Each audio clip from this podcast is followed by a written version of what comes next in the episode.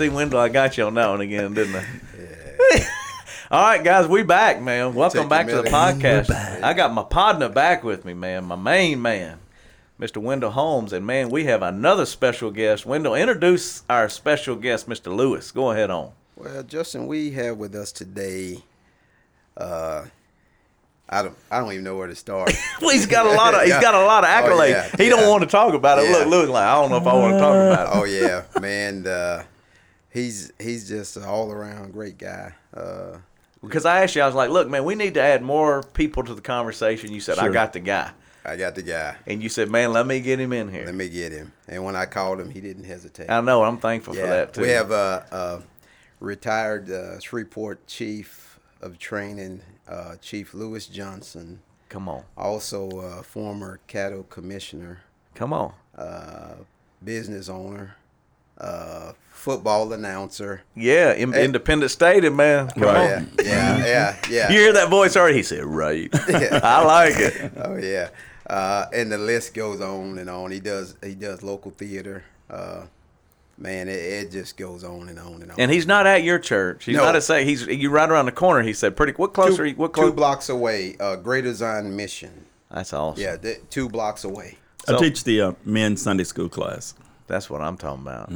Lewis, man, I'm just And he- thankful you're here, And man. he's heavy too with that. I'm Is telling he? you. Oh yeah, Hey, this is He's why. shaking his head. Look, look, look, because how long y'all known each other? man. I, I've known uh, Chief. Man, I uh, probably thirty years. Wow. thirty Right. plus years. I'm every, when I was a little boy, I used to see him, and So he's been trying to straighten you out for 30 plus years. And I'm telling you, he does well. And every now and then, I take a step back. I understand. And he got to jump back in there. I totally uh, get it. yeah. Well, man, I am pumped that you're here, Lewis. Thank you, man, for Oh, taking yeah. time out of your schedule. Because when I called him, I was like, "Hey, Lewis, do you mind?" He's like, "Oh, man, I'll do whatever." I was like, "Well, ten o'clock, I'll do whatever you." Just a servant's heart, and I'm very, very appreciative of that, man. Thank you. I'm very glad to be here. Thank you. Yeah. Well, this is what's going to be cool today because we're going to continue the conversation uh, that we, me and Wendell, we started, and then we had in the message uh, last week. Uh, but we want to really just try to continue. I, as I've said before, I just want to continue to listen and understand and try to help our people understand because. As I was telling you right before we went on air, I'm a, I was a little disappointed when I looked around at some of the local churches, and it didn't look like a whole lot of people wanted to address the issue from the pulpit. They're kind of Sure. like shying away from that. And I understand it's a little controversial. People are having a little issue with that, but if the church don't stand up and we don't have these conversations and provide outlets for that, then I don't know who's going to lead that. So that you are willing to means the world to me, man. Because Wendell's my guy, man. We've known each other for a long time too 12, 13 years, something like that. Yes, yes. I've been working with him over there, but he was like, man, you got to get Lewis. Lewis is the man. I said, all right. Well, yeah. I Go um, I commend you. I commend man. you for um, recognizing and identifying that um, the issue is a real issue Mm-hmm. um, that will not go away without at least being addressed. So Yeah. I think that the two most important things um, to begin to address the issue is what you've done, which is both identification and communication. Mm-hmm. So identifying that there is obviously an issue that affects everyone, Mm-hmm. and then to start dialogue. So I really commend you and uh, the Simple Church for doing that. Hey, listen, man, we are a long way from where we want to be, but course. I am honestly um, trying to evaluate how to proceed, and I'm leaning on Wendell and my other friends, and now you, Lewis. I'm Yes, like, all right, indeed. man, talk to me, Yes, help indeed. me. Now we were just joking before we go on twos because we have a lot of mutual friends that we didn't know we had, but John Fulco being one of those. No doubt. Uh, John is my hero. Oh man, I often say that, but really, John Fulco and I, we worked together literally for 30 years. Wow. And um, John was an example in every way for us. Wow. Uh, everything that he did, he was the best at it. man, I love. I mean, him, it's a firefighter. He was very, very good. Paramedic, very, very good. Um, just overall instructor. He's a mentor. So um, I'm proud that John's both our friends. Oh yeah, and if I get on a plane, John's flying my plane. yeah. He's, he's he's a good me- pilot as well. Oh That's yeah, right. we had to go down to New Orleans. Uh, we were going down for, to help a children's hospital. Okay. So we had some kids that were in there and they were going on. So it was at Christmas, and so I told John, I was like, "Man," he said, "Oh, you know I got you. Let's go." So we go. This is just a little behind the scenes story too. Mm-hmm. And the weather's getting a little dicey, you know. But we've already committed. We're in or whatever. And I said, John, this is. He said, "Don't you don't you worry or whatever." And man, that guy flew that plane and put us in and out of there in the safest most. Sec- I felt like I was, you know, in the right hands. and after that, I was like, man, John, because I've uh, his Greg, like you said, I grew up with Greg. We Okay. used to we used to play some music back in the day together and all Yeah, that. he was stuff. Oh yeah, with Exit back oh in yeah. the day. Oh, that's that's my boy. yeah, That- he and Danny Orton. Dan, Danny Orton's one of my one of our good friends. His, I actually helped introduce him to his wife. Are you serious? That's the truth. You say take- great, you gonna take great credit for that. success. I am going to take credit for it. Great success in Nashville. He's just a Oh, good, talented man. guy. You know. Yeah. So that's why we I love I love and that was where my connection all these firefighters were Yeah. through Danny and Greg and everything else. So anyway, so we have some mutual friends Uh-huh. and you how long did you you you said you were at the Shreveport Fire Department for Thirty-four years. Wow. Uh-huh. Man, this is That talking was a about long time. and that's serious service, man. yeah. I was so 34. You weren't you were barely even born, Three Scott. three years old. You're I began. Um, I ended my career as the director of the Fire and Police Academy. So oversaw the training and the hiring and the recruiting and, and that type of for thing. For both Shreveport, I mean for the police and the fire No, department. it's a mutual academy. So on Okay. the one side we have the um, police department, Okay. which we work very closely with. Right. And then on our side is the fire department. But um, public service and public safety, um, we train in the same place. So that's what makes this conversation so Sure. unique for us in that respect. Yeah, and that's why I'm thankful that you're here is because we need to hear that. Oh yeah, that's right. and we need to continue to talk about that. So that's what we want to do. Let's let's get into it, Wendell. Well, first, remember you said you had to clear up some stuff from last week. Good, well, Yeah. good point. All Yeah. right, so the last, t- and this is going to be the tough part, but this is true. So me and Wendell talked. So he went to Captain Shreve. I went to Southwood. I graduated '87. He graduated much younger than that. Yeah, oh, He's just a baby over here. so I had made the comment that I- they bust Ridgewood to Oak Terrace back in 1983. So that's how I. They called it desegregation, which I still don't really fully understand the, all of that terminology. But we moved from uh, South Shreveport to Oak Terrace. There was some inner uh, racial trouble. Uh-huh. All right, because they really, again, the black kids weren't happy we were there. The white kids weren't happy they were moving. It was, you know, it was a mess. But then I said when we got to Southwood, I said, well, it kind of all leveled out. I mean, I felt like we got along. And so my friends listening to the podcast are like, you a fool. Because no, it didn't level out. We were still having issues at Southwood. Then Wendell said, what'd your friend say? Yeah? I, I got a phone call and the guy said, "Man, did you not remember the big racial fight?" I said, uh, "I didn't then, but now I do." Yeah, and I was the same Yeah. way. It's like I don't know if I blocked it out of my mind or I just didn't think Oh, about yeah. it, but I honestly thought, well, we did all right. So Absolutely. it's been a long history, even in Shreveport Bossier, Sure. of us trying to work through this.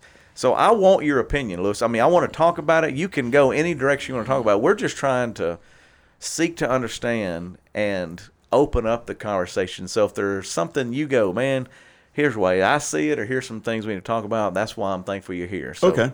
You know, y'all take it away, man. Give me give me something, Wendell, that you didn't cover, or Lewis, maybe it'll you'll tag off of that. Y'all talk about it. Well, man, Lewis, he grew up. You know, we both grew up in Cedar Grove. Yeah. And uh, like say, uh, Lewis is a little bit older than me, but uh, he was he had an opportunity. They went to Captain Shreve. Uh, You know, way before I did. So Mm-hmm. Why are you trying to make him sound like he's old? Uh, well, of Well, course, Scott and- just said he looks like the youngest guy. hey, hey, that's the truth. Yeah, he really does. Oh, He says he's 60, but I don't believe that. He No, looks he looks 40. 40. Well, Yeah. at- at Shreve, um, we were during the time of segregation as well. I came from Eden Gardens, Okay. uh, which was a uh, all black school, and we when we got to Captain Shreve, we integrated with Youree Drive, Okay. which for the most part was a white school. So it was uh, my first introduction to being in the classroom with white students. So uh, it was pretty unique in that respect, uh, but. Um, it was a normal, uh, a natural change in that Mm-hmm. respect. So we had all those challenges that goes with it. But as it relates to our conversation today, I think the first thing that I want to um, establish is my respect for police department Absolutely. and for law enforcement and uh, the need for law enforcement. Amen. And I'd like to acknowledge the um, the vast majority of uh, police officers who every day uh, come to work with one intention, and that is to do the best that they can to protect and serve our community. So that is, um, as I did make discussed today, Mm-hmm. I want to do it from that vein, recognizing that the police department is a needed entity in our society. Absolutely. Um, it prevents chaos, and um, that they are men and women who do a great job in our society. So when we start looking at the concerns or the um, injustices that do exist, um, we don't want to use a broad brush in that respect. And I think far too often that happens. It's so true, Lewis. I, you you and I have a lot of similar friends. One of my dear friends now plays guitar, bass for us at the church every week is at the Shreveport Police Academy. So I've spent a lot of time. Greg Walker is. Oh, out there. really? Oh, yeah. yeah. Oh yeah. So Greg and and he did the intro for the song last week and was talking about. He actually started the intro to our music on as an officer. I'm undone. I'm frustrated. You know, because they got to hear too that Mm-hmm. Yes. you're exactly right. I mean, the vast vast majority are Oh, people man. trying to figure out and do it the right way. Uh-huh. And I think that's the thing that I think when here's what I have found from the white community. Okay, as soon as you say anything to try to help people understand the black people's point of view, they immediately try to jump to, well, you must be against the police, Right. Or you must be against this group Of or that course. group. I'm going. No, I'm not. Not at all. Not at all. And and that's why I appreciate you saying that from the beginning is because if you try to talk about that, it comes across for some reason, Uh-huh. and I'm trying to understand that that oh well you must be against them. So and peop- that and that's one of the problems, Yeah. Justin, is assumptions. yeah, People assume all the time. yeah, and I'm like, no man, I'm nothing but all of my friends. I mean, we have dear friends, and we have been committed to those relationships. For a long time, I've ridden out with Shreveport Police many times. Absolutely. because I want to even understand their position and their situations. uh, so uh, that's the thing that I appreciate you saying, but I don't want them to think that it's not valid to have an opportunity to hear from the black people that are under the oppression. I uh, I appreciate that so very much, and I appreciate you having both myself and Wendell on from the precision that um, in the fire service. Believe it or not, the fire department, in my opinion, safe except maybe the military, is one of the most diverse um, occupations there is. And um, I'm a diversity uh, trainer, and one of the things that we teach is that within the fire department. When I was introduced to the fire department as a young man, 19, 20 years old, as a firefighter, I not only worked with white guys, I lived with them That's right. 24 hours a day. You know what I mean? So they were just not just coworkers; they were brothers. That's right. You know, and not only brothers, but I've worked with uh, firefighters who were willing to um, give anything in order to make sure that myself and other firefighters were safe. So it's a very unique position, a unique fraternity uh, in that respect. Uh, someone says, or we say, that in foxholes and house fires, all men are brothers. Amen. You know, I don't. It doesn't. We're, if we're in this foxhole, I don't care what, what color you are. Help. Uh, one thing that we do know is that we're in it together. That's right. And so the fire department taught me that, and in teaching me that, it taught me that there are clearly some things that we have um, that's different, but there are a whole lot of things that we have in common. Yes. And so um, we work together, we live together, we eat together, we pray together, we. You know, and so the fire department is unique in that position. Absolutely. I don't think there are many other careers that can say that. Um, one of my counterparts, who was a police officer, I don't know. I think uh, law enforcement, we work with uh, each other every day. I say, yeah, you do. But do you live with them? It's a big difference. Uh, yeah, the 24 hours a day. Are you with them more than you're with your family? Do you hear them snoring? Is what you're asking. Uh, did we ever? yeah, you, you're like, man, look, I got I got to put up with Yeah. their snoring and everything no, else. no doubt about it, man. So uh, it's taught us just a great appreciation Wow. uh, in that respect. And of course, you know, there were some challenges in that respect. Sure. I was amongst the uh, first black or African American firefighters that were hired in Shreveport. So uh, it was new to me. Uh, whereas my counterparts, uh, you know, their dads were firefighters, their granddads, their brother-in-laws, and that That's type right, of thing. yeah. We were literally first generation. So I had no exposure. I didn't know anything about it. Um, and it was not easy to get into it, you know. And so uh, there were some things that had to be done in order to give us an opportunity, which was all that we were asking for. Just give me a chance. Yeah. I'll take the civil service test.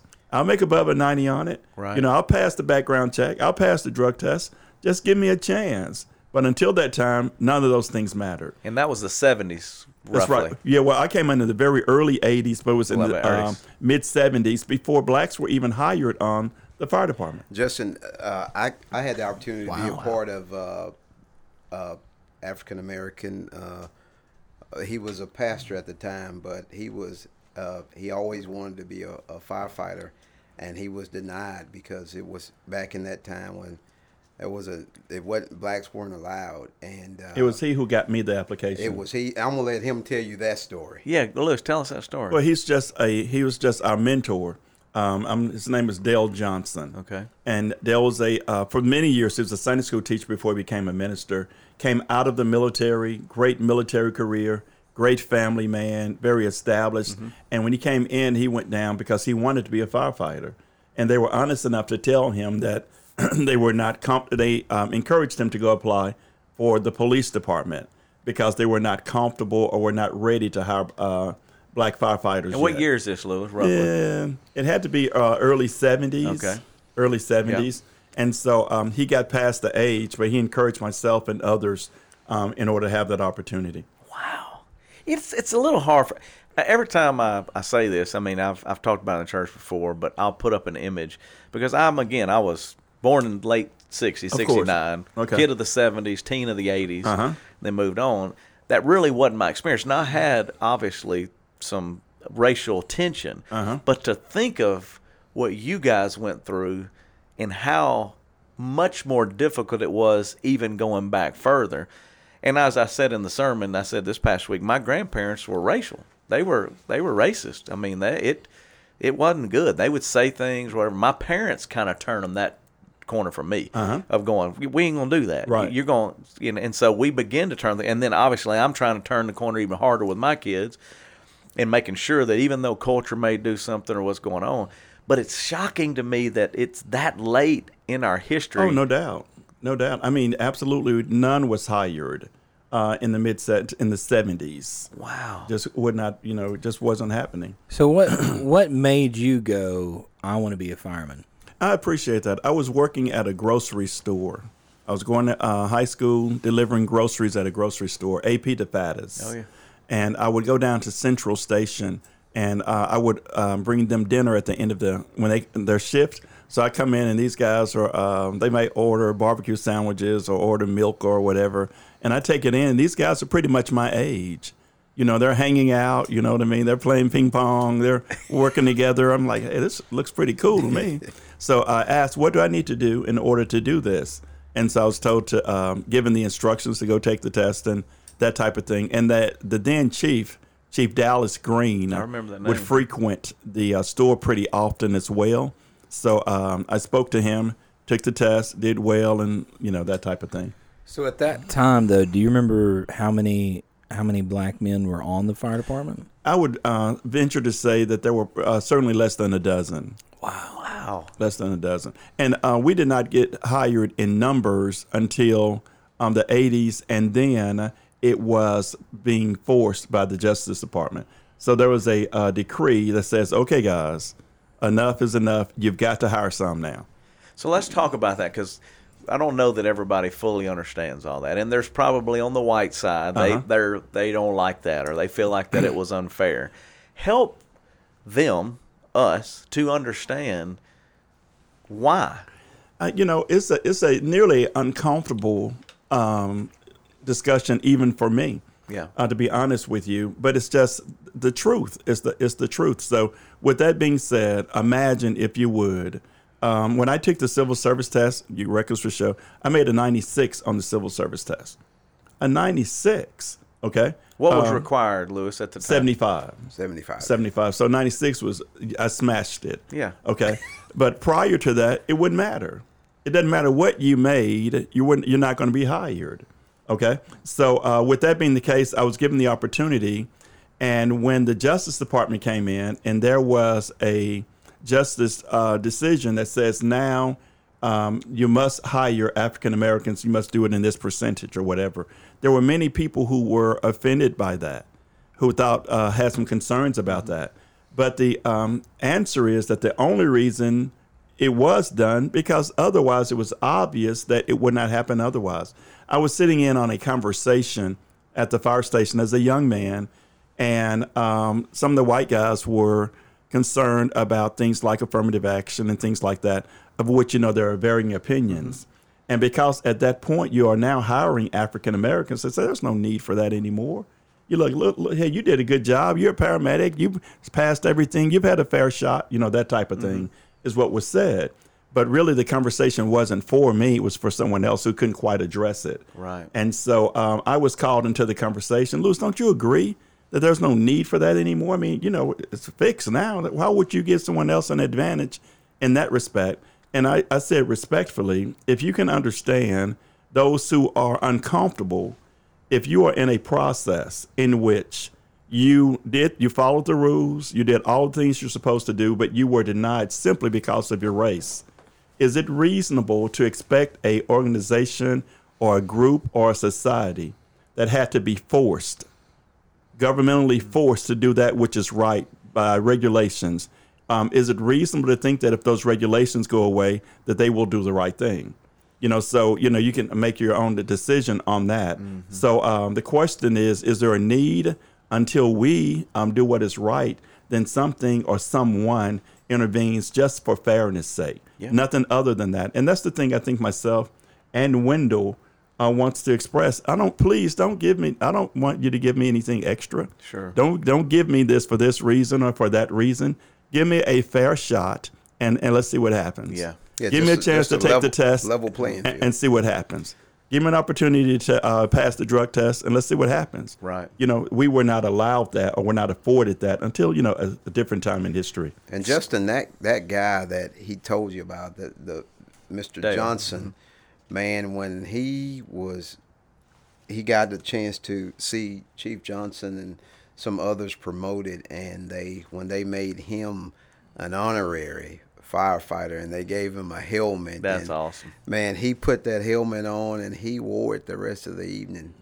And it it brought Because it was a tears. dream. Yeah. Yeah. it brought tears to a lot of people's eyes because he never, you know, he was never given the opportunity to to become a fireman. As the chief of training, we had a, a program, and we bought him out and uh, presented him, made him an honorary firefighter. I That's think awesome. uh, uh, CJ was Chief getting Henderson, promoted. Yeah, uh-huh. was getting promoted. That's right. See, the reason I we got to have the conversation is I don't think people want to have the conversation. Yes. I don't think they even want to think about it. They don't want to believe that that's true. Right. When the only way for us to know that is to hear that and be f- forced to look at that a little closer. And uh, I think the uh, with the current situation that we have, I think um, as it relates to the first thing establishing is that we believe and we support law enforcement, Absolutely. and that the and the law enforcement does a great job. So I think that needs to be said. Also, I think it needs to be said as it relates to um, non non African Americans. There are um, just millions and I mean multitudes of white citizens who uh, support and embrace that which is right and willing to make sacrifices to support and protest Yeah. and that type of thing as well. So that's very important. But uh, I think the thing that is most chilling, if you were walking in the um, shoes of a African American, is that now when you see a video of a um, African American being, uh, you know, mistreated by law enforcement, and there are some who say, "Oh my goodness, I can't believe that." That's what some would say, but you would say when when you see that. Oh man, it it, it, it would like man that could have that could have been me. Yeah, not, but it's not new to me. Yeah. You know, throughout, I mean, we've always grown up knowing that to be the case. Yeah. But uh, cell phones and cameras have been around in the last say, eight years, 10 Right. years. Okay, but that type of treatment maybe is just started when the cameras came out. How, how reasonable is that to think that Yeah. these type of atrocities that we see, um, this person being pulled to the side of the road and being mistreated for no reason, Yep. but now we've got it on camera. Maybe it just started. It didn't just start. No. It's documented now. Absolutely. So that makes a difference and it gives others some type of insight into what a uh, part of our community has dealt with for generations. Yeah. Literally for generations. So now you see this on camera that this person is literally being mistreated, or, you know, for whatever reason by law enforcement, but that's not new. Right. You know, so Yeah, I'd heard Dr. Tony Evans. You may be familiar with Very him. of familiar with him. Yeah. So Dr. Tony Evans, I, I watched him the other night. Uh, he pulled his grandkids and his children into the living room, and Priscilla Shirer, who again is his daughter, was videoing it, and she went live to show everybody what was happening because he had pulled all his kids into the living room and said, and he told stories of him growing up and the oppression and the interactions he had had uh, so that they would know this is not new. Right. Just as you're saying, Lewis, like, hey, this your your grandfather, I, it happened to me. But then he was saying of of the responsibility to, as you said, respect police officers and respect the authority, but at the same time find a way to let your voice be heard because this is our chance possibly to help America be better. Yes. To help our churches be better, to Right. help our people and as Christians, the responsibility this is what I keep going back to. What really aggravates me, Lewis. Now again, I'm I get my own I have my own issues. I'm a sinner saved by grace and I'm working on it. We thank God. But whenever people try to separate the issues and act like you can, as a Christian, not really, I don't really need to get involved in that. It doesn't line up. It's impossible. Mm-hmm. So for me, I can't just know this is going on and go, well, let me just go preach another series. Let me just find some other thing to talk about. I got to go, this is happening Yes. in front of my eyes, in front of our eyes, and we are one race. Yes. We come all from the same two people, and God says that over and over in Scripture. We are all together. He said heaven will be f- full of different race Yes. nations, but it's like we almost don't want to act like in, on the white side at times. Like, well, I know, yeah, I hear you, I hear you, but, and I'm like, no, but. That's right. I just had a conversation with a white friend this morning, and he said, "What I'm tired of hearing," because he was talking about on on his side. He's at work and he's going, and he goes, "I'll hear them go, yeah, yeah, but." Mm-hmm. He said, "I'm tired of the but." Like from the from his white Of friends, course. it's like so I get it, and that's why without these conversations and hearing from you and giving you the voices and the ways for us to understand, which that's why I can't say it enough. I know your heart, man. You're pro police, you're pro fire and, and community, but even in the midst of that, we do have to go. Yeah, but we've had a problem, You know, and, and I- we're working through that. I'll tell you know? another um, another uh, example, Pastor, is that I've been very blessed to not necessarily have had as many concerns or encounters for whatever reason. Um, but Dr. King said a couple of things that, and I hate to be, um, but I just can't. Uh, my daughter was doing an interview on yesterday, Mm-hmm. and um, she quoted him. Dr. King says that injustice anywhere is a threat to justice Everywhere. everywhere. Everywhere. So that means that even though you may not be being affected by it, I might not be affected by it. I mean, no one has hit me. Yeah. No one has mistreated me um, at this moment, at this time. But the fact that that injustice exists, if we do not speak against it and do something to correct it, then the justice that you are experiencing is threatened by it. I you agree, know? hundred percent. I agree. And lastly, he says, from a Christian perspective, um, he says that um, darkness cannot drive out darkness. it's the light, Only light can do that. And he says that hatred cannot drive out hatred. only love, man. Only love can do I that. I put that in the sermon last Come week. by on, the man. And, and, Well, and 'cause that's you the- got to. It's the foundation of who we are. and And, it is, you know, so when we're looking for the answer, you know, we know that Yeah. Christ is the answer. He is the answer. Which is why he tells us to love our neighbor That's right. as ourself. Yeah, and somebody that you can look up and, and listen to what he said, and, and we've listened to him recently, is Miles McPherson. You may remember him as well. He's a pa- uh, African American black pastor on the West Coast. He has what he calls the third option, mm. and he wrote a book on it. And, it, and the whole point is it's the it's the Jesus option. Because there's the right and the left, and they think this, and they, you know, whoever. Of course. But there is the third option, and Sure. that's what Third we're. option. And and his his kid is a police officer. Okay. You know, his family has a history of it. He goes, so this idea that I'm against, it, I'm not against police officers. Yes. I'm not a, for, you know, putting them down or belittling them or no, that's not. I'm trying to tell you that we all have to figure out how to get to a place to where there is real change. That's right. And so, as Christians, as believers, and that's what he's saying is like we have to be instigate now. Now that's why I love Wendell, and, and again, I told them we've got to figure out more ways to serve together. Sure. Because it tears down those walls. Every time we serve together, it's just like you were saying, the firefighters. The more we work together, the more we serve together, Mm-hmm. Right. the more we worship together, That's the more right. we hang out together, it is not an issue. Yes, right. It will begin to go down That's and down, right. and the enemy is then defeated because it's like, man, we're all the same. Yes, indeed. We're trying to figure that out. And and not me and Wendell talked about the last podcast is we started out, they were nervous of us coming on to Second Mountain Zion because I just wanted to come help, but I could tell everybody like, man, what's he Sure. doing here? But then the last time, after ten years, we're cooking and eating and cutting up in the backyard. That's Kids are playing, and, and that's what I, told them. I think what made them nervous was they saw how you were acting, and they thought everybody was gonna be like that. See, that ain't Some right. us he though. thinks I'm crazy, man. Yeah. Lewis, I ain't that crazy. I I'm just told trying. him, I said he ain't taking his medication. He'll be all right. Whatever, you crazy boy. But it, this is this is this is really big. Just the fact that you would take the time, and when I say you, I mean you, you, the church, Oh, absolutely. in general, just would take the time to uh, to give a listen. And um, I think that um, anyone who is for what will make us better simply is uh, wanting to see Yeah. change. Yes, Now, what that avenue to get there, what that instrument will be, is uh, obviously undetermined at this point. But um, change is, is necessary. Yeah, absolutely. And so I think that uh, just kind of put a light on it in that respect. So let's go next level with another from both of y'all's perspective, because I'm gonna take it just a whole one That's other one other level. Okay.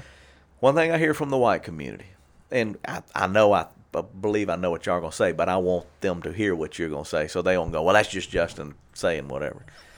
They all come back and say, yeah, but look at them out there looting, and look at them out there tearing stuff up, and look at them doing all this kind. That ought to prove blah blah blah blah blah. So what I have said, and I'm just want to get your take on this. Do you want me to pick the one percent out of whites that are doing stuff that's crazy and let them be that's your representative, or do you want to look at the whole group of the?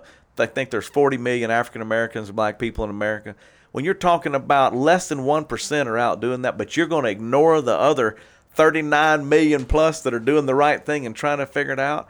We don't want them to say that about us on any on anything, any group of people.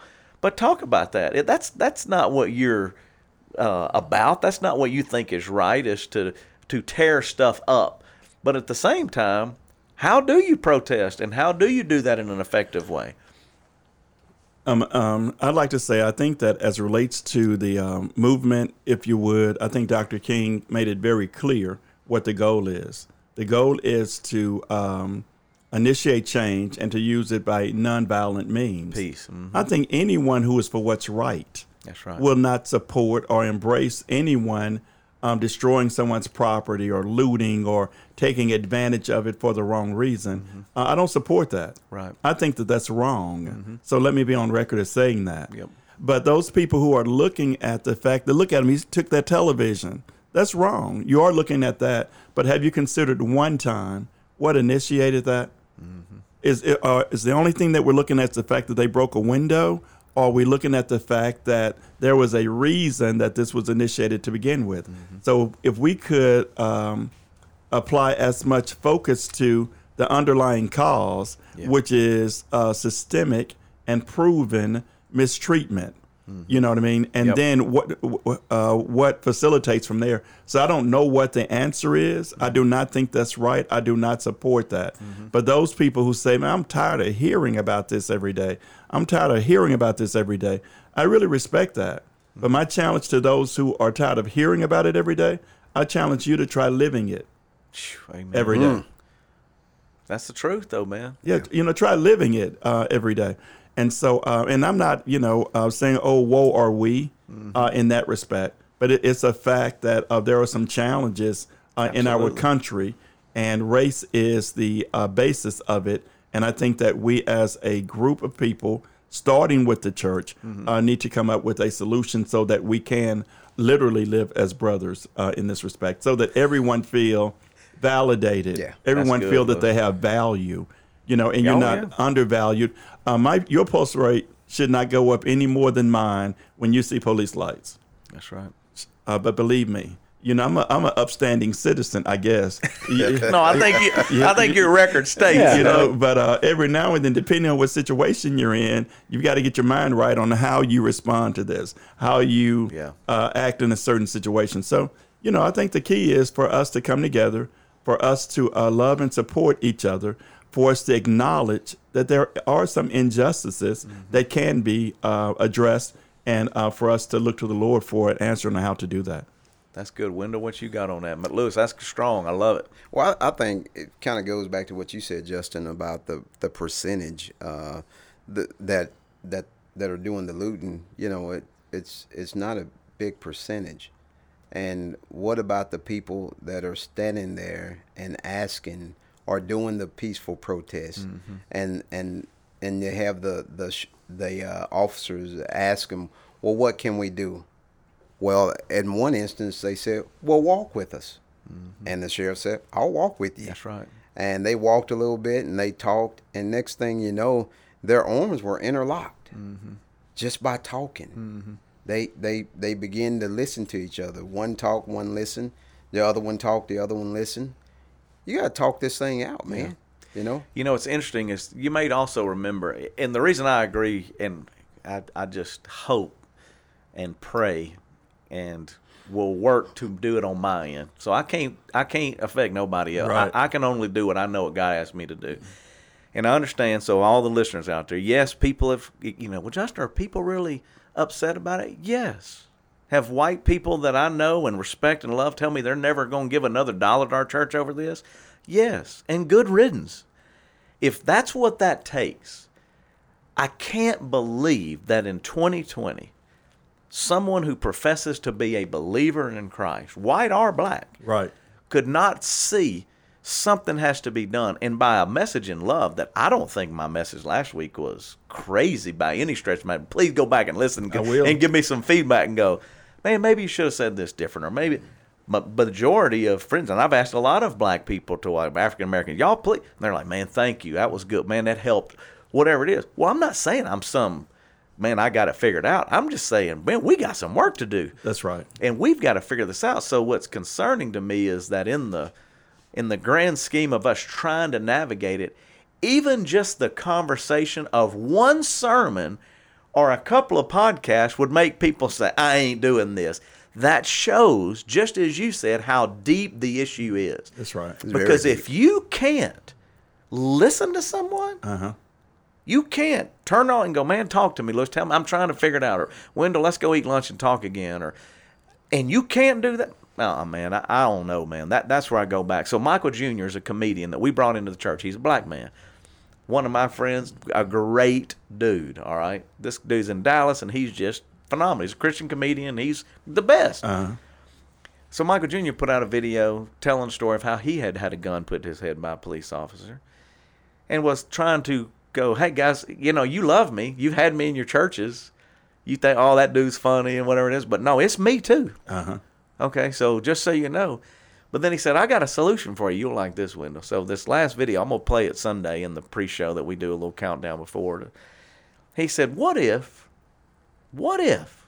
When we talk about real change, because I want to know your input on this, because we're also trying to figure out what to do. So we know, I, I- some know there's a problem. Yes. What we don't know necessarily is what are the steps to resolve the problem. There's theories, and we're beginning to work through that.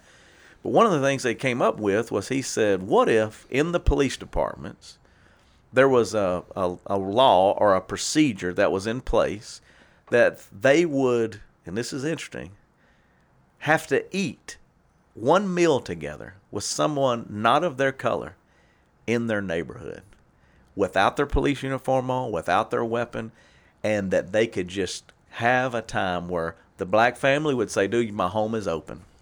And the white guy would say, I'm willing to sit in your home and just sit and talk. And he said, In you got 12 months, give a give me once a month for 10 months, two months off. You don't have to do it. What would happen if we just sat down and ate together? Michael Jr.'s theory is, is you'd go, you know what, Steve's not too bad a guy. Oh, no. Man, we like the same team. Man, um, we like the same. Now, how do you cook that, and how do you do this? So I thought, interesting. Go ahead, And, and once again, within our career in the fire department, that's what we do. That's exactly right. We sit at the same table. You know what I mean? We bless the same food. We take turns blessing. You know what I mean? Um, so whether it's Lord bless this meal or uh, bless us, O Lord, for these thy gifts which we're about to receive. Right. However, whoever it is, we literally eat together at the same table. Um, the coolest thing, I was in the mall um, some time ago, and I heard someone say, "Uncle Lewis, Uncle Lewis," and I look, and this is blonde hair, blue eyed daughter of one of my coworkers that we worked with for years ago. That's you know, what I mean, so when she saw me, you know, I'm I'm Uncle Lewis. Well, how's that? It's because when you're a little girl all the way through, your dad and I work together. So he's not just my coworker. Obviously, if I'm your uncle, he was my brother. Man, that's awesome. You, you know what I mean? And so, uh, and also, I teach at Caddo Career Center. oh, okay. You know what I mean? So um, it's uh, it's always cool to um, identify the, the tide that binds us. You, you know what I mean? As Mm-hmm. Oh, yeah. opposed to focusing on those things that separate us. I think we've got to major on that tide that binds, and, and we know what that is. So I, and that's why I say you, it, it proves the point. I mean, I would say the same thing for us is when we ate together, serving together Oh, yeah. was part of it, but then when everybody began to eat together, so I'm going, if nothing else, take somebody to lunch. That's right. just invite them to lunch. Say, man, let's go eat lunch sometime, so that you can just sit and listen. And that because people would say, well, what can I do? I, ask yourself, do you have an African American black friend? And then go, man, I would like to reach out and begin to figure out and understand because I care about you. I want to understand. I'm seeking to understand because y'all's jobs facilitate some of that. But for someone who doesn't have that type of job, stretch yourself a little bit. Be willing. Like we went on a mission trip, and I interviewed the guy last week. Uh, Z, he plays baseball at Southern. He's a black young man that's just outstanding. I mean, he was one of my favorite kids on the trip. We took him to Guatemala. We w- went and, did, and he was the only black kid that went with us. Mm-hmm. And while we're on the trip, we were talking about it, and he said, "Man, I've played baseball with white kids my whole life. It don't mean nothing to me. I mean, they're my brothers. We're teammates. We're Right. friends, or whatever." So as we went through all of that, we went and then interviewed his mama, and his mama's perspective is what got me. And I don't even know if this made it on the video or not because they were going to extend that out. She said, "You'll never know though how I had to walk through my emotions of sending my black son with all white people out of this country when I really didn't know y'all." And she said, "Because I'm a believer." I got on my knees and said, God, if this is what you want, give me that peace and let me know. Well, Robin, who's our missions coordinator, girl, lady, she's a white lady, they connected and it became mama to mama. So color didn't matter then. She was like, Miss Tammy, I got you, boy. Right. I'm going to take care of him just like he's my son. Well, that tore down a lot of walls because it's like well, there. It doesn't matter. We're here to love, all- and all of us were blessed Yes. because of that relationship, and now we're bonded at another level. And I only say that just as an illustration of time. And when, when, we, when we talk color, we literally have got to, um, we've got to submit this um, through the lenses of Christ, Mm-hmm. who loves us, um, loves us all, and gave His life for us all, and not just color alone. Because we can talk about color and still have challenges. Um, I had a friend that told a joke about this coach that came to town.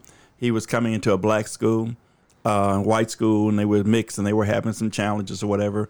But his reputation preceded him, in that they said he was, you know, uh, he was racist and prejudiced or whatever, pretty strong reputation. But he was trying to get uh, uh, away from that. So when he got all the team together, he told the guys, "said Look, guys, I know what you've heard." He said, "But don't worry about this. We're one team. We're going to work hard and have a great season, and everybody's going to be on the same page. As a matter of fact, there is no black, there is no white. We're all green." Everybody here is green. Okay, so let's go. Light green over here, dark green over there. so sometimes we we look at people, but we still fail to see that we still make differences. Oh, yeah. You know, when we're thinking that we are not. Oh yeah. Well, I can tell you uh, my life, and I said this about Wendell, I'll say it about you even today, Lewis. My life is only better the more I have you in it. I'm a better man. I'm a better pastor. I'm a better friend, and that's the truth. I need more, Amen. not less. So if if somebody's confused and and and they're missing out, Pastor, if there's any questions or anyone else would like, to, you know, other Sure. perspective other than our own, I'd be uh, more than glad to extend this conversation. Yes, and so others who would like to have their views or share, because uh, certainly my views are not the only ones. Oh, sure. But I do believe that love is the answer. I do too. I, I do believe that. I do believe that the church should take the lead. I do Uh, I do. believe th- that. I believe that listening is the beginning. Amen. You know, um, and dialogue is. So I believe those things for sure. And um, once again, which is what you're doing. Right. And so I really commend you for that. But I don't think that just because I view something one way, that that's the only way to view it. So I'd be glad to have that conversation with others who might have questions or other perspectives um, other than our own. That's why we like to bring you back. That's why Wendell came back because we got to make some. And, and we have an email. They can email us at. Podcast at thesimplechurch.tv. That's with an S. It's plural. No, no, it is it's not just- plural. Okay, my bad. Yeah, because what we learned is is uh, people were sending email to the plural and it was getting bounced back. So it's just So podcast. that's my fault. yeah, because for the longest time he kept saying plural, but so it's just podcast. Yeah, just podcast at Okay. thesimplechurch.tv. And the reason we do that is dot TV, sorry. so as we get those emails in, we said, "Come on back, let's let's hear some of their questions," because it's a way for them to do it. Sure. Also, you can find us on Instagram and Facebook and send a message to there, which people do as well. Yeah, and we have uh, we have an opportunity to go on the radio here. Um, there's a there's a local Christian radio station that has been wearing me out, wanting us to do this live at Yeah. a lunch hour. So if that happens, y'all gonna be one of the first guests for sure. Because to me, that's the other side of us too. As many venues, as many avenues as possible Yes. for people to see and begin to understand and dialogue. And I think, I pray that again the church will begin to go, okay, we got to figure this out. We we do need to lead, and that's why I love Martin Luther King Jr.'s because, and this will be one other thing we talk about. I don't- Where are we at on time? We all right, Scott? You're at 45 minutes. Yeah, we got plenty of time. well, we usually go about an hour, so we got about Okay. another 15 minutes. But let me Okay. throw this out there because this is controversial. I'm to talk on it a little Sunday, so this will stir them up for sure. Because this is a, perce- a, a perception that I'd love to get y'all's input on. Tony Evans said this, so this isn't my original idea. When Tony said it, I was like, man, that's exactly right. And he used Martin Luther King Jr. as an example. Back in the day, so you go 60s or whatever, particularly with Martin Luther King Jr., the church was influencing politics. The idea was he carried his Bible. The meetings were held in churches, and then they went into the community, and then they went on the marches. But it would began in prayer. It began in this honest desire to go. We have to be peaceful. We have to figure out. And there was when I I wasn't around, so when I watched the videos or I watched the movies, it's unbelievable to me. Okay, I'm still living in it, Uh huh. and it's still unbelievable. Okay. But what he said, and Tony said this, the problem his perception is as a black pastor in Dallas, and is that it switched, that the church has become political, and we're not leading that. We're political first, and it's switched the the focus. And he says "Uh, we need to go back to we're the church, and we're not we're not trying to make this a political battle because politics hadn't changed it. It's not going to change. If it had changed it, it had happened a long time ago. The real issue is for us. Now, this is Dr. Tony Evans' perception, and I thought, man, I agree with that a lot in a lot of ways because what I hear is, well, yeah, but this side did that or this.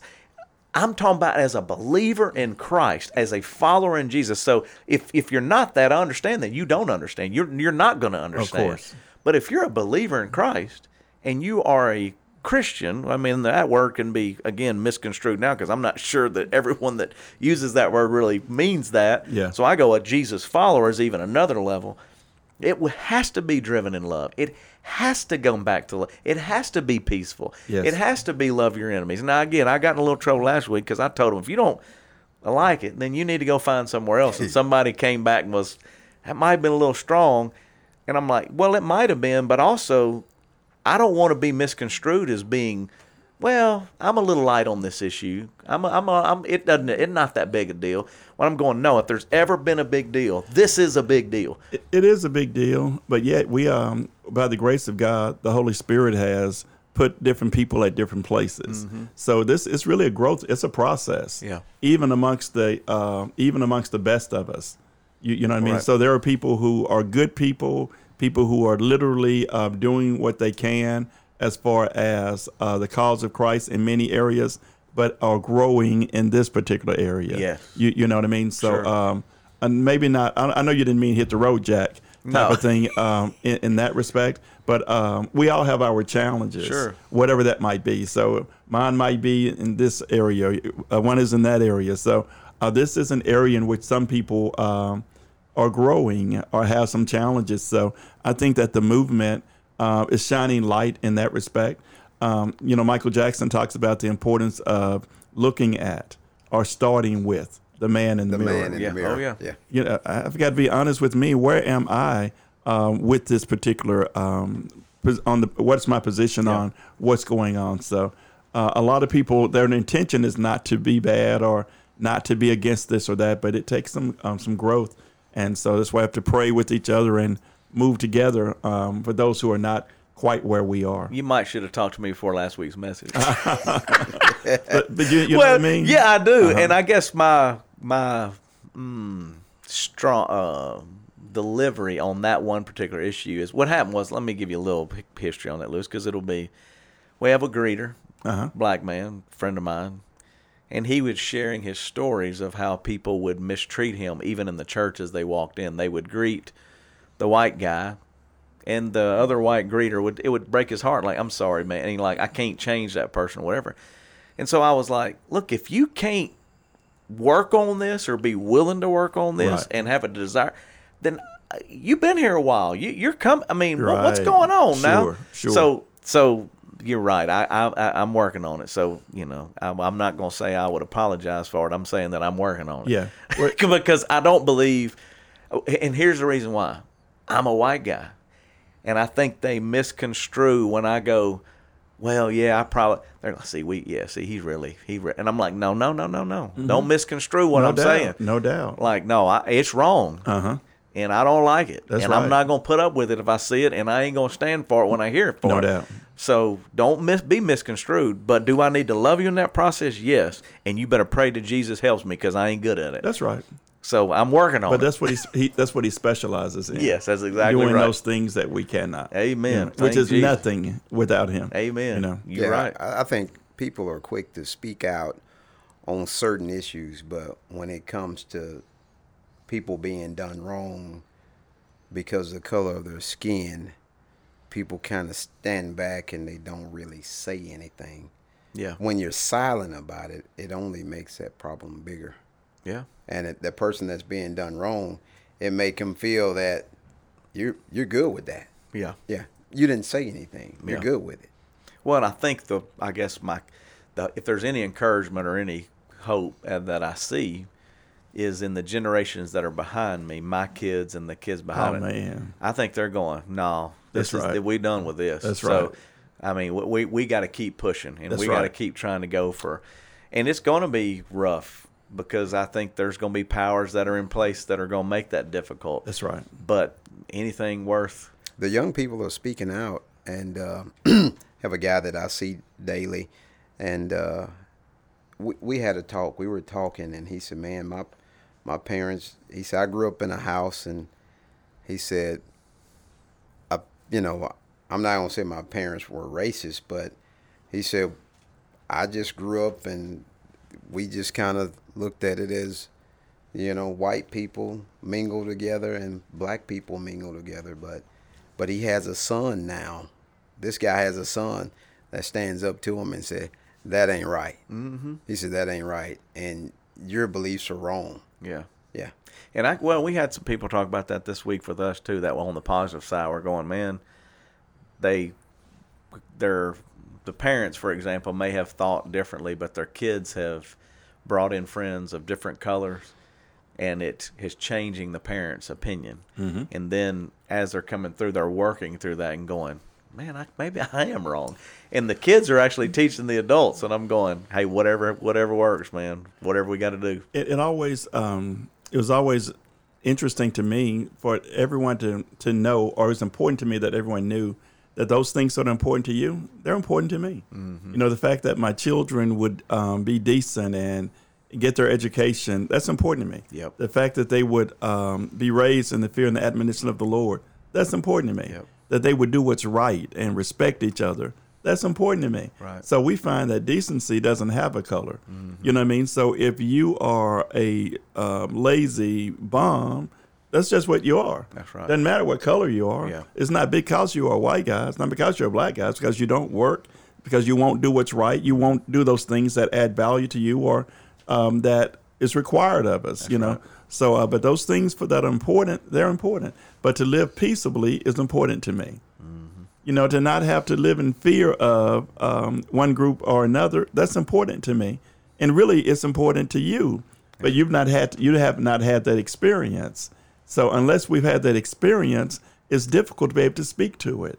Man, that's good. It's difficult to be able to speak. You know, to even imagine. Scott, could you imagine what what it's like to uh, know that when you're driving your car, that there's a possibility that you're going to be pulled over for no other reason other than the fact that you are that you're you're blind, other than the fact that you have um, green, you have on a blue shirt, Yeah. or you know, or the color of your skin. You, who would think that? I know. I, I no, I mean I definitely wouldn't know what that's like at all because of the color of my skin. So, but that's why this is a gut check for a lot of people like me because I didn't realize it. And and others would uh, would deny it. So, no, that doesn't happen. That happened back in the '80s. That happened back in the '70s. No, it does happen. It does happen, and it doesn't matter uh, what your education is. It doesn't matter what your socioeconomic status is. It's a reality that you have to, that you have to learn to deal with. Yeah, that's know, what I in heard that respect. from from another um, uh, NFL guy I recently heard, trying to help his teammates and, and different people understand. Very well respected. That their conversation to go along with that was that they figured out that they should put their alma mater on their license plate. You know how you'll have a little license plate cover mm-hmm. or a little ring around it that say LSU alumni Right. or Northwestern alumni or whatever. In their locker rooms, I heard this recently, like two weeks ago, that he said, This is what we all discuss as black men. Hey, man, did you get your, your alumni thing on there yet? And so some of the rookies were saying, Man, why do I do that? He said, Because when you get pulled over, if that policeman looks and goes, Man, I like that school, or maybe this man's educated, it might save your life. I could not believe that that is what they're thinking and what they're having to go through. And it broke my heart. I'm going that that's that's a real conversation happening in NFL locker rooms and in college locker rooms to go. It's a it's a step. And then he went the next level and said, if I go out into public, because he's a strong, Absolutely. big black man. Sure. He says, I put on glasses and I bring a book satchel when I go and go into any other places. And the and the interviewer said, "No, no, I'm sorry, I'm trying to understand." He said, "Because it makes me look smarter, at least to that person that may Less- not like me, Less threatening. less threatening." And he's mm. and I'm going, I gotta, I gotta hear that. I need to hear that. I need to understand. just like you're saying, you need to know that that's the way you feel, and that's the fear you've had for your kids or for your life that we don't. And so that's why today's important. And the more we talk, and the more that comes out there, it helps everyone understand a little bit more what the reality is of going on. One last question, because I, I, I mean, because I appreciate all that, but because you're in the academy, is there any? And this is a we could come back again for a Okay. whole topic on this. No problem. But what training, and both of you, Wendell, you can add in anything. Do you think needs to be be implemented, or do you think there's anything? Because right now you went through the fire academy and you had friends friends that were probably in the police academy. Abso- Absolutely. How many hours are spent on diversity training? Or is it looked down upon when it happens? Like, oh, I got to go in here. Because I remember going to school and there's some classes I'd go, this is a joke. Right. And how do you believe that's going on? Do you believe that can be changed? What do you think that looks like moving forward as another real opportunity to change some of the things that we're experiencing? Um, you know, I um, I do leadership training, and when I do leadership training, I'll go into different companies and you talk about leadership, the supervisors, and that type of thing. And uh, oftentimes, companies want to know. Uh, I really want to get the most out of my company. I want it to be the best that it can be. Uh, what your what is your advice? And uh, the advice is, if you want to have a good company, then hire good people. And I know that sounds simple, but hire hire good people. Okay, and uh, we find that as relates to diversity training, um, every everyone does it now. Sensitivity training, and I, I'm proud to say that now sensitivity training is is a requirement that you get in the process. It used to be after you beat up someone. It used to be after you have a situation that shows that you were insensitive. Now you need sensitivity training. And so, um, to answer your question, um, I don't know if there is a prescribed. Well, if you need uh, eight hours of this, or you need two weeks of that, you know, in that respect. But it does have to be a um, a part of the a component of the curriculum where we recognize that you are now moving into an area that's not every day. Yeah. You're dealing with, and uh, just the job itself, I think, is the greatest sensitivity training. Yes. And that as a firefighter, uh, what communities did you go into? All communities, Uh, what what what type of people did you deal with? all type people. Straight, Yep. gay, Yes. black, Yes. white, Yes. rich, Yes. poor. The job itself lends itself to something that others don't deal with every day. Yeah. So as a firefighter, that was the coolest thing um, as a young man or woman. Uh, when that bell rings, I don't have a clue what the next run is going to be. It's true. Shooting, car wreck, cat in the tree. You see what I'm saying? It's going to be in Spring Lake, going to be in Cedar Grove, it's going to be uh, Timberline. Where, where, we don't know where we're going. We don't know who we're going to. We don't know what their emergency is, but they called us because they need help. Yep. And when we get there, it matters not Amen. who they are, where they are, what color they are. And police officers do the same. Yep. Police officers go into every community in our cities, That's and they've seen things that other people have not seen. That's right. Uh, I know that I've gone into places like, man, people really live like this? Right. people really live like this? You know, people really do this? Well, that, that's what we do. So uh, we see everything, we do everything. So uh, I think instead of the training, it's just a matter of the heart for the most part, just like teaching is not for everyone. Okay. Uh, everyone is not going to be a painter, everyone should not be a police officer, everyone should not be a firefighter. So if I don't have a heart for service, if I don't, if I'm going to, if I'm going to, I'm not going to say if I don't have biases because we all do, but if my biases will prevent me from treating you with respect and doing the right thing toward you, then uh, that's not the right profession for me. So every opportunity for training, uh, I'm a training. Uh, training is obviously important to me.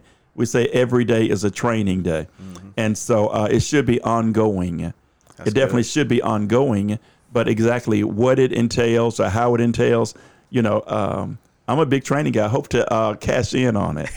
Okay, but with that, is that what it's about? Training is going to be very, very important, but sensitivity, hiring the right people on the front end, making sure we've got the right people in, and then continuing it. I think ongoing is important. And that's why we got to have some money Oh, absolutely. Mm-hmm. because you got to be able to hire. I mean, that's the other part of it to me is like they're underpaid, firemen and policemen.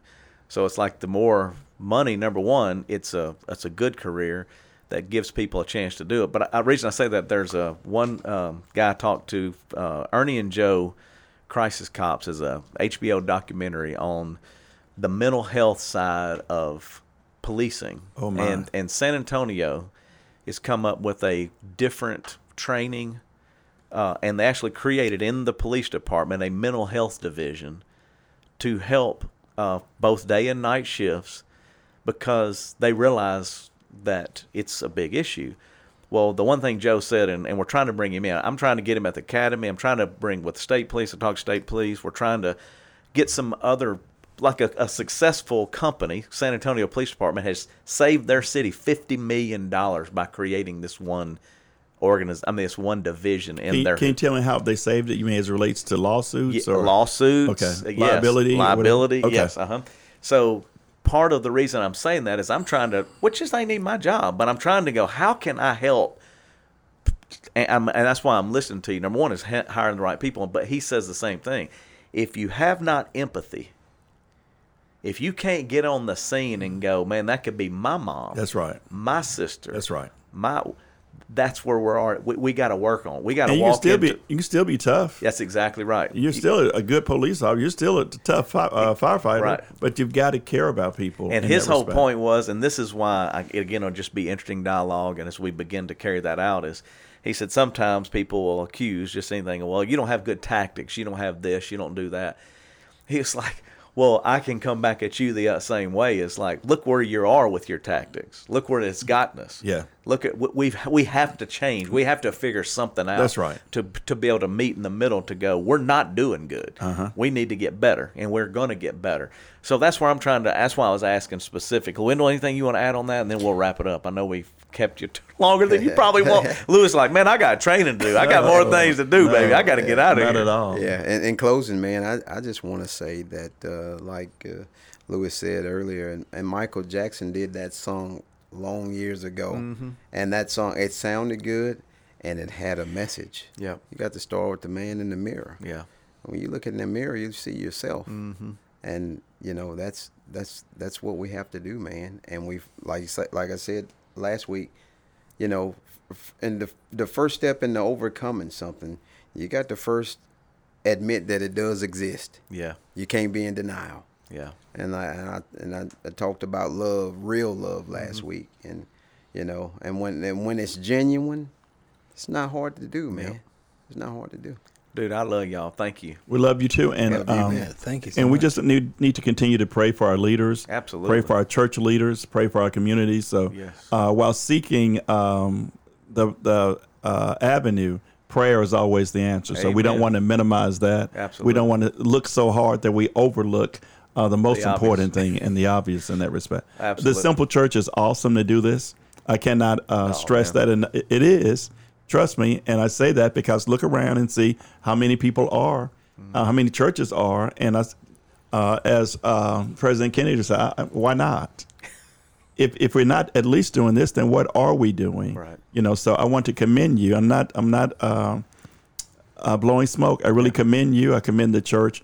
Um, for having the vision to at least initiate conversation. Well, we're So, honored to that's have a great you. job. Mm-hmm. Honored to have you. What you- I tell you, man. Oh yeah, Oh, yeah. legit. That's Oh, what yeah. it is. Straight yeah. legit. And the thing is, is I can't wait to learn more from you. I Yeah, can't wait to develop that relationship and and be a better man as a result of it. I know Wendell, I said that has made me a better man. Understand. And Lewis, you're gonna make me a better man. So and, thank you. And you and me as well. Yeah. Make sure you tell uh, John that we Oh yeah, oh, I'm gonna call him when I get out and go like, man, you better listen to this podcast, man. my- Your, your partner's on there, our friends are on there. That's You did right. You did a little better than Oh, come on, man. Yeah, you Ozark. Hey, now just one firefighter thing. I did get in the firebox. Oh, really? Now? flash over. Yeah. Flashover box. Yeah. Really? I- Okay. yeah, I had. they- They did put me in there and let me burn in that Okay. thing.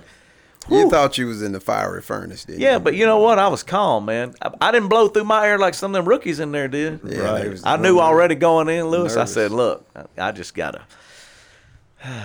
And then you know uh, the old equipment at Bossier Fire Department. I was picking with Brad. There was a couple of little weak spots in there, and it felt like it was burning it would through. find it. It would. It was finding it. The heat would find You it. know, Jeff Robertson, some of the other guys are in there. I was like, man, this is next level. So I respect you and thank you for what you've done in this serving our community we thank too, God. and risking your lives, both of you. All ability You comes know, from him. that's it. And I am thankful you guys, you know, served in the way you have. Much respect, much love. Thanks for having us on today. No problem, man. All right, guys, that's uh, the podcast this time. Scott, you got anything? no, I'm just like kind of digesting everything. You got to. Uh, I got a lot to in. unpack. Yeah. Yeah, that's it. Well, make sure you email us if you want questions because we'd Yes. love to have them back and answer your questions. Send So- me a DM. That'd That's be direct exactly- message. Yeah, I don't even know what don't that means, but that sounds good. Slide into Oh, my man. DM. Yeah. All right, dude. Till next time. Peace. Peace, my Take brothers. Thank you.